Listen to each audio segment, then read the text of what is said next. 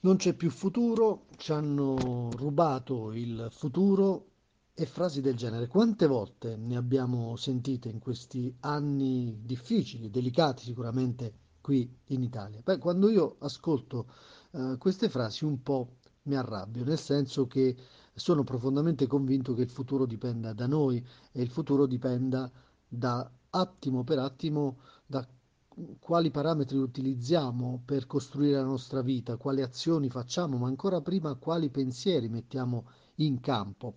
Lo dico perché eh, oggi sto andando ad un liceo che mi ha invitato ad essere parte del comitato tecnico scientifico per l'alternanza scuola-lavoro, uno strumento, come sapete, molto ehm, discusso negli ultimi anni, un tentativo di ampliare, dire, le le, le pareti chiuse delle scuole per una transizione, per una prima transizione, per far annusare ai ragazzi il mondo del lavoro.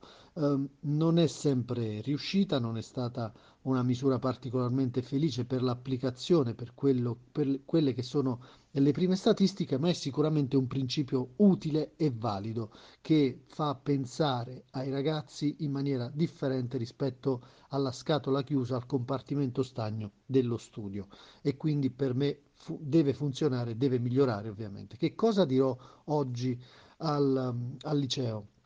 Beh, eh, che la cosa fondamentale per i giovani oggi è assumere una mentalità imprenditiva. Non significa che tutti debbano fare gli imprenditori, anzi, ma significa ragionare con quella cultura di proattività che ti spinge ad andare incontro al futuro, a comprendere quello che, che sta accadendo, ad anticipare possibilmente i trend, a studiare le aziende con cui eh, vai a confrontarti, in cui vai a proiettare la tua dimensione, fare dei passi sempre in avanti invece di aspettare.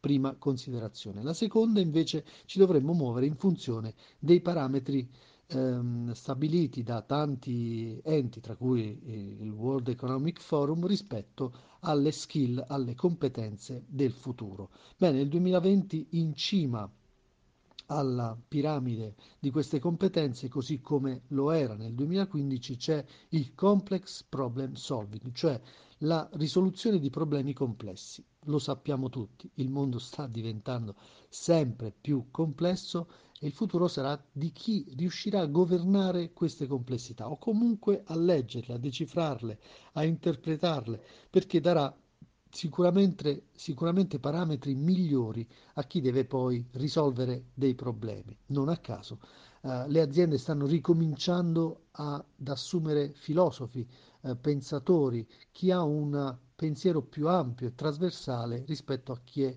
ehm, specificamente settato su un determinato tema.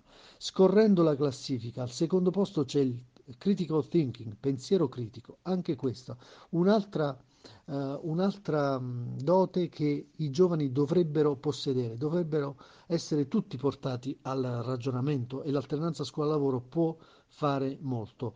Uh, al sesto posto c'è l'intelligenza emotiva. Qui una bella sottolineatura per andare a leggere il capolavoro di Daniel Goleman, ormai datato ma sempre iper attuale, eh, per capire e riconoscere il senso delle emozioni proprie e altrui. E ancora la negoziazione.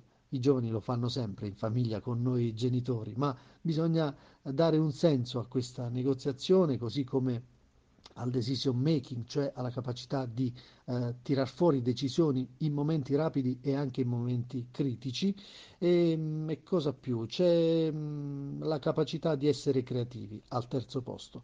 La creatività è una delle componenti che le macchine ancora non ci hanno usurpato e quindi dobbiamo utilizzarla tutta per uh, far sì che uh, soluzioni appunto geniali, creative, innovative possano poi portare valore aggiunto a noi stessi ma anche alle organizzazioni con cui andremo a collaborare. Ecco, parlerò di questo, parlerò anche dell'importanza di tutte le soft skills sperando che uh, il processo di alternanza scuola-lavoro migliori nella sua efficacia e nella sua applicazione. E noi ci sentiamo domani.